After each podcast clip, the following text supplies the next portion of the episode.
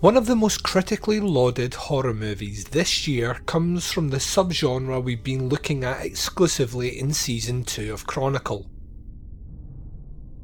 And for all its weighty family drama and tense atmosphere, Robert Eggers' The Witch is just a wonderfully constructed, written, and crafted exercise in tension and atmosphere.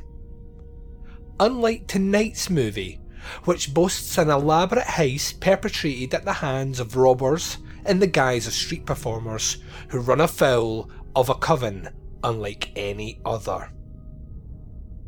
Hi, I'm Duncan McLeish, and you're listening to Chronicle Podcast, an almanac of old world horrors. Ignition. T minus 10, 9, 8, 7, 6,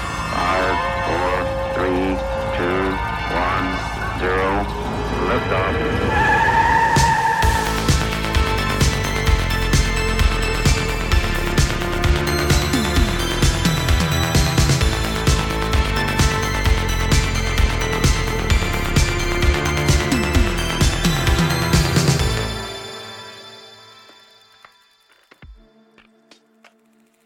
Welcome back to season 2 of Chronicle Podcast, an almanac of old world horrors. I'm your host Duncan McLeish, and this is the season 2 finale episode. In the last episode, we looked at Nicolas Roeg's 1990 kids horror movie, The Witches. And this episode, we conclude our journey into witchcraft and European horror cinema by looking at Witching and Bitching from 2013. If this is your first time listening to Chronicle podcast, please go back and listen to our debut episode. It sets the stage for what has come on season 2. Can I thank everyone who's checked out this second season of the show and have left me all the kind words and support and feedback on Facebook? Our group page may only be small in numbers, but the voices of those who are members are loud and passionate about horror cinema, and I am immensely proud to be closing out this new season of six episodes that I could not have made without your love and support. To join the Facebook group page for this show, please head over to facebook.com forward slash groups forward slash chronicle podcast. Like I said a few minutes ago, this season of Chronicle has been exclusively focusing on witchcraft and European horror cinema, and I could think of no better way to close out season 2 in this incredible first year of Chronicle podcast than changing tack and lightening the mood. And no one knows how to bring the surreal, the scary, and the downright absurd into European horror cinema than Alex de la Iglesia. You're listening to Chronicle Podcast. Stay with us.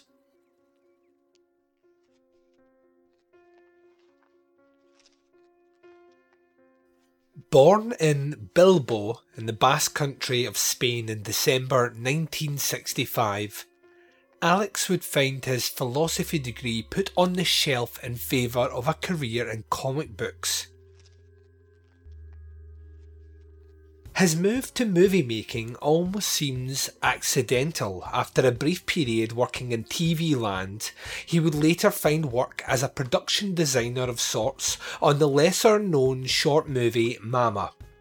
No, not the one that would be later made into a feature length horror movie in 2014, but a criminally underseen short movie about a family confined to a basement after a nuclear fallout. This would ultimately lead to further work in production design on Todo por la Pasta, aka Anything for Money in 1991. Ultimately, it would be his next project that would begin his most important business partnership when he helped out on Jose Gres Severia's short movie Mirindas Asesinas in 1991. The two have been almost inseparable in their movie partnership since.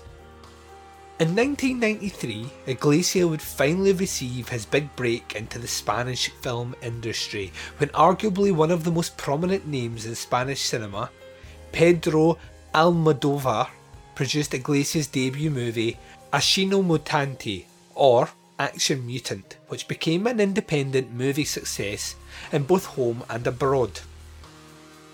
However, it's his next movie that really begins to set the stage for his reputation as the 90s enfant terrible of Spanish cinema.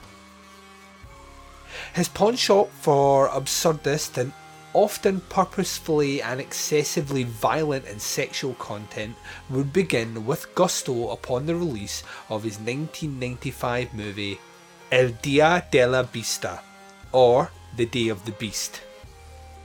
This movie sees a priest committing as many sins as possible with the help of an occultist TV show host and a heavy metal record store clerk, so he may sell his tainted soul to be at the birth of the Antichrist and destroy him before he can destroy the world. The movie is bonkers and hilarious in equal measure, with a nice amount of over the top gore to boot. His affair with gallows humour and black comedies continues through much of his catalogue of movies, and in 2010 he released Balada Trista de Trumpet, which literally means sad trumpet ballad. But after a bit of finessing, it was redubbed as an English title, The Last Circus. Playing out as a modern day Grand Guignol, the movie would tie a lot of the director's long running themes and styles in a delightfully wicked, tongue in cheek romp. His next endeavour is the movie we're looking at tonight and encapsulates all I love and all that you should love about Alex de Iglesias cinema. Las Brujas de Zugarramurdi, also known as Witching and Bitching brought the director a flock of new fans who were not familiar with the director or his horror comedy catalogue. And he has since stepped away from the genre, directing a documentary on footballer Lionel Messi and an anthology called Words with Gods. You're listening to Chronicle Podcast. Stay with us.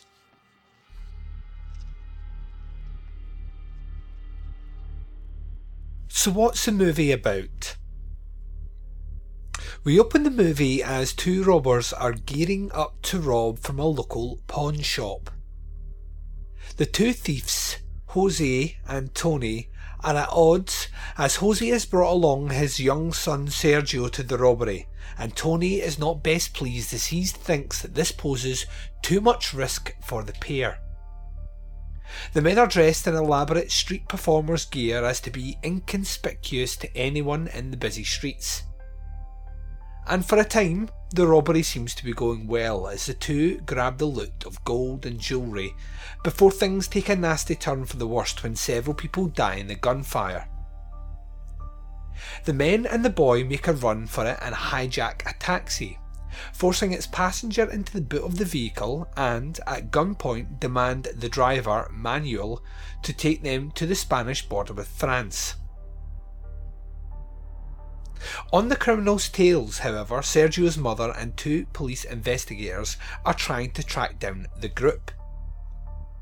Meanwhile, the group stops at the town of Zugarramurdi for the night, without fully understanding the lore of the town.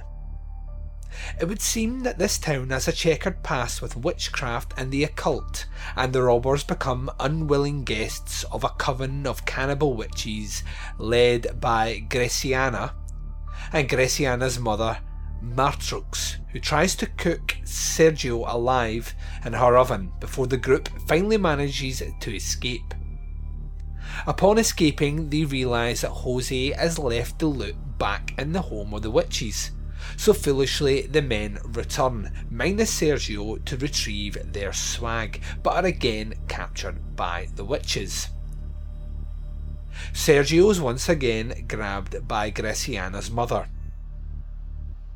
Jose is told that Sergio will be used as part of an ancient ritual to appease Graciana's goddess, at which time the rest of the group will be slaughtered.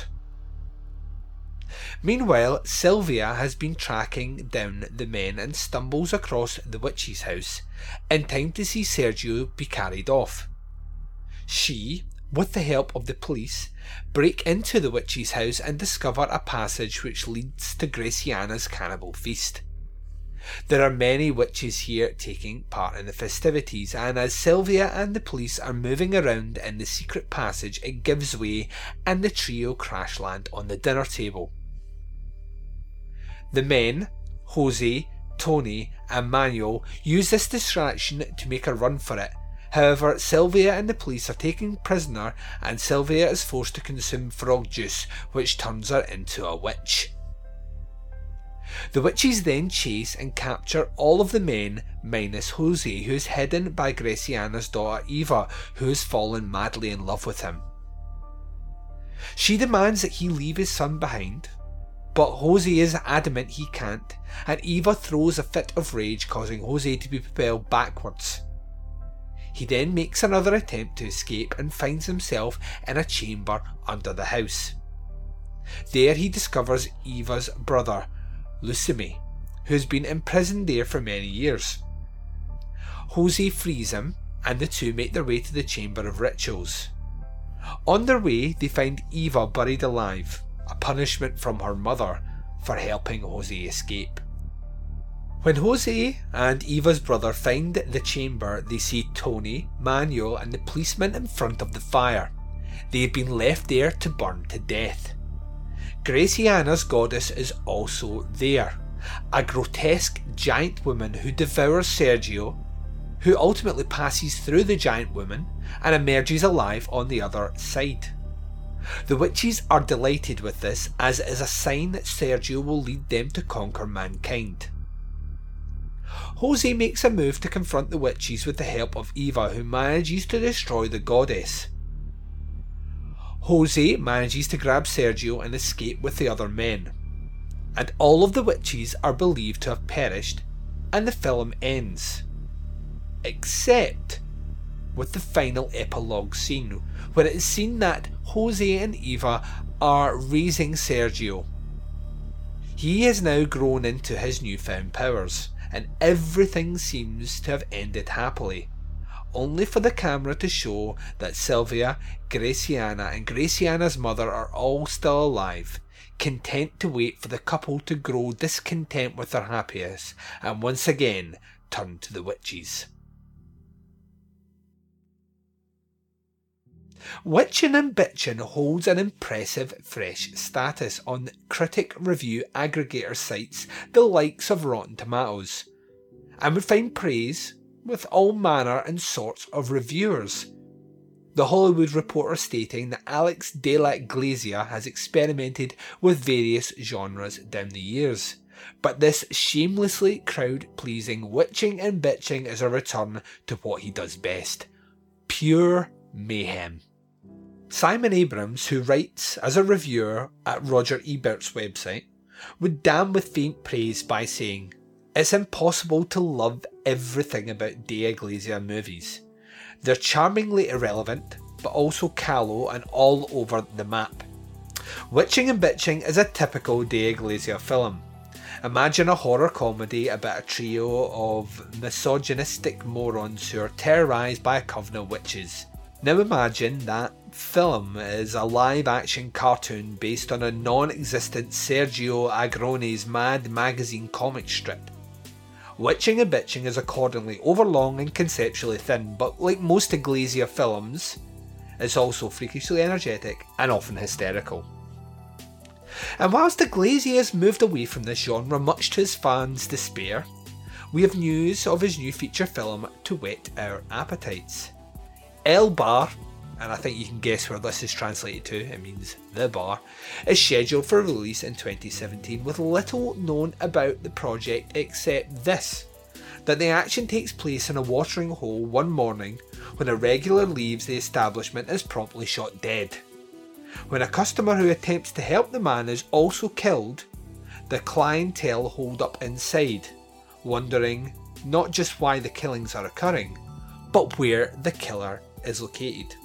The movie is once again helmed at the partnership of De Iglesia and his long-time screenplay writer Jorge Gaviria. You're listening to Chronicle Podcast. Stay with us.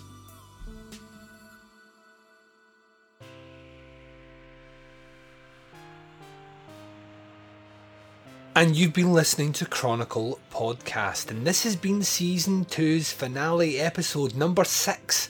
And we've been looking at Alex de la Iglesia's A Witching and Bitching from 2013. As always, can I thank everyone who has supported this show, shared, liked, and left reviews on iTunes. This is the best way to support this podcast and make sure we bring more content for you in the months and years to come. Remember, it only takes a few seconds to leave feedback on iTunes, and the more of it we get, the higher in the ratings we will be featured for other horror fans to find the show. A huge thanks to Von Herzog for the intro and outro music featured on Chronicle podcast. Please, please, please go over and support his work. As always, there's a list of all the artists whose music is featured on this episode and it'll be listed in the show notes. The version of the movie used for this review was the German Blu ray release of Witching and Bitching.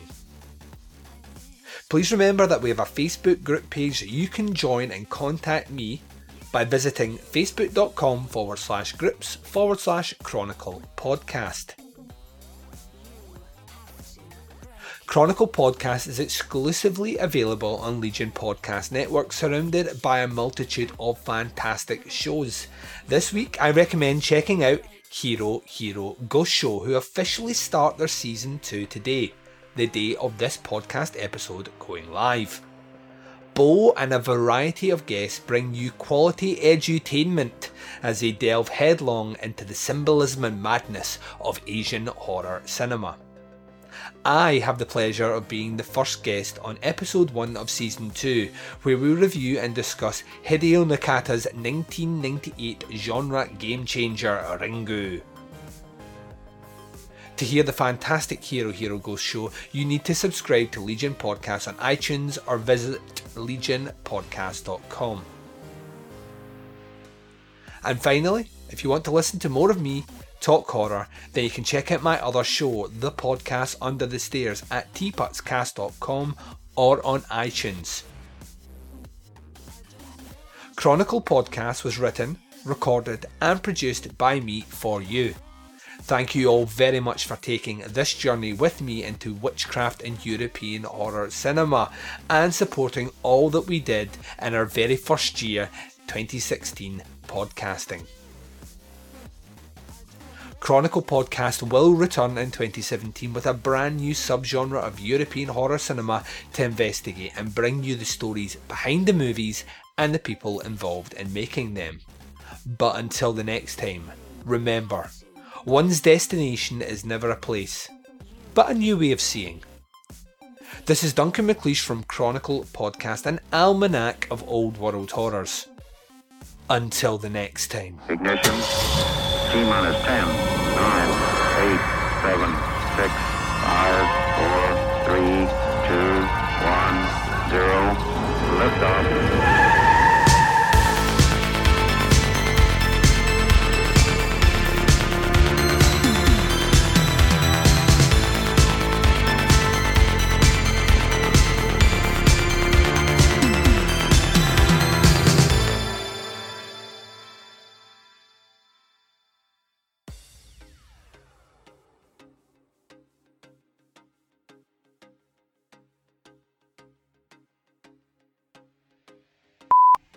Right, and here we go, season two of Chronicle, season two of Chronicle. Let's do some vocal warm ups. Me, me, me, me, ah, me, me, me, me, oh.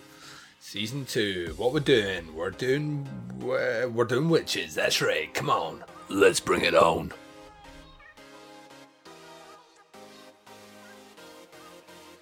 Partly based on Christensen's study of the m- m- Malus. Malus Maleficarum. Is that how you pronounce that?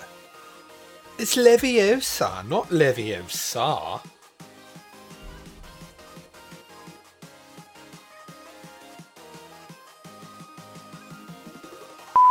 Cumberland escapes, but Von Meru I don't even know if I'm pronouncing that right. Meru. Meru. Meru. Know. Let's try again. Expelliarmus! The film was made to cash in on the success of Michael Reeves' 1968 classic The Witchfinder General. I totally should have done The Witchfinder General for this season. I love that movie. And you're still recording, Duncan. Hit stop. The Mother of Tears. Mater Lacrima.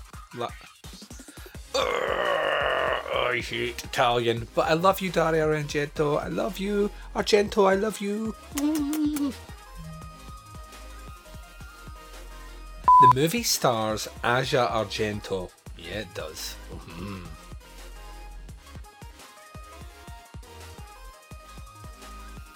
As always, can I thank everyone who has supported this show, liked, shared, and left some reviews on iTunes.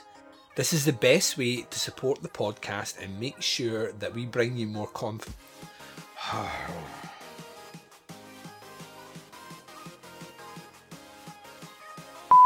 Unlike tonight's movie, which boasts an elaborate heist perpetrated at the hands of robbers in the disguise of street performers who run afoul of a coven of. Coven, not coven, coven, not coven.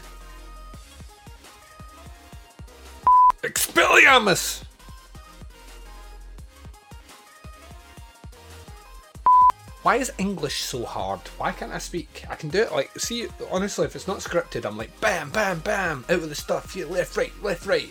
You go and sit down with a script and I can't read anything that's in front of me. And what's worse is I wrote it. I wrote this stuff. I know what it says. I give up.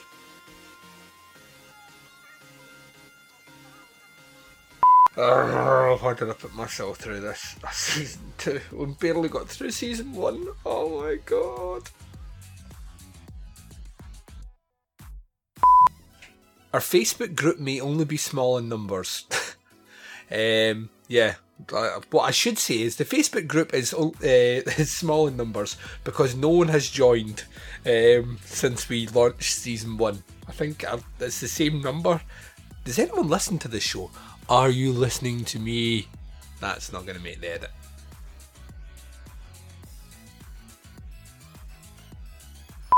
I really should take the explicit tag off this podcast because all I want to do is run an expletive train right out my mouth, right through this mic.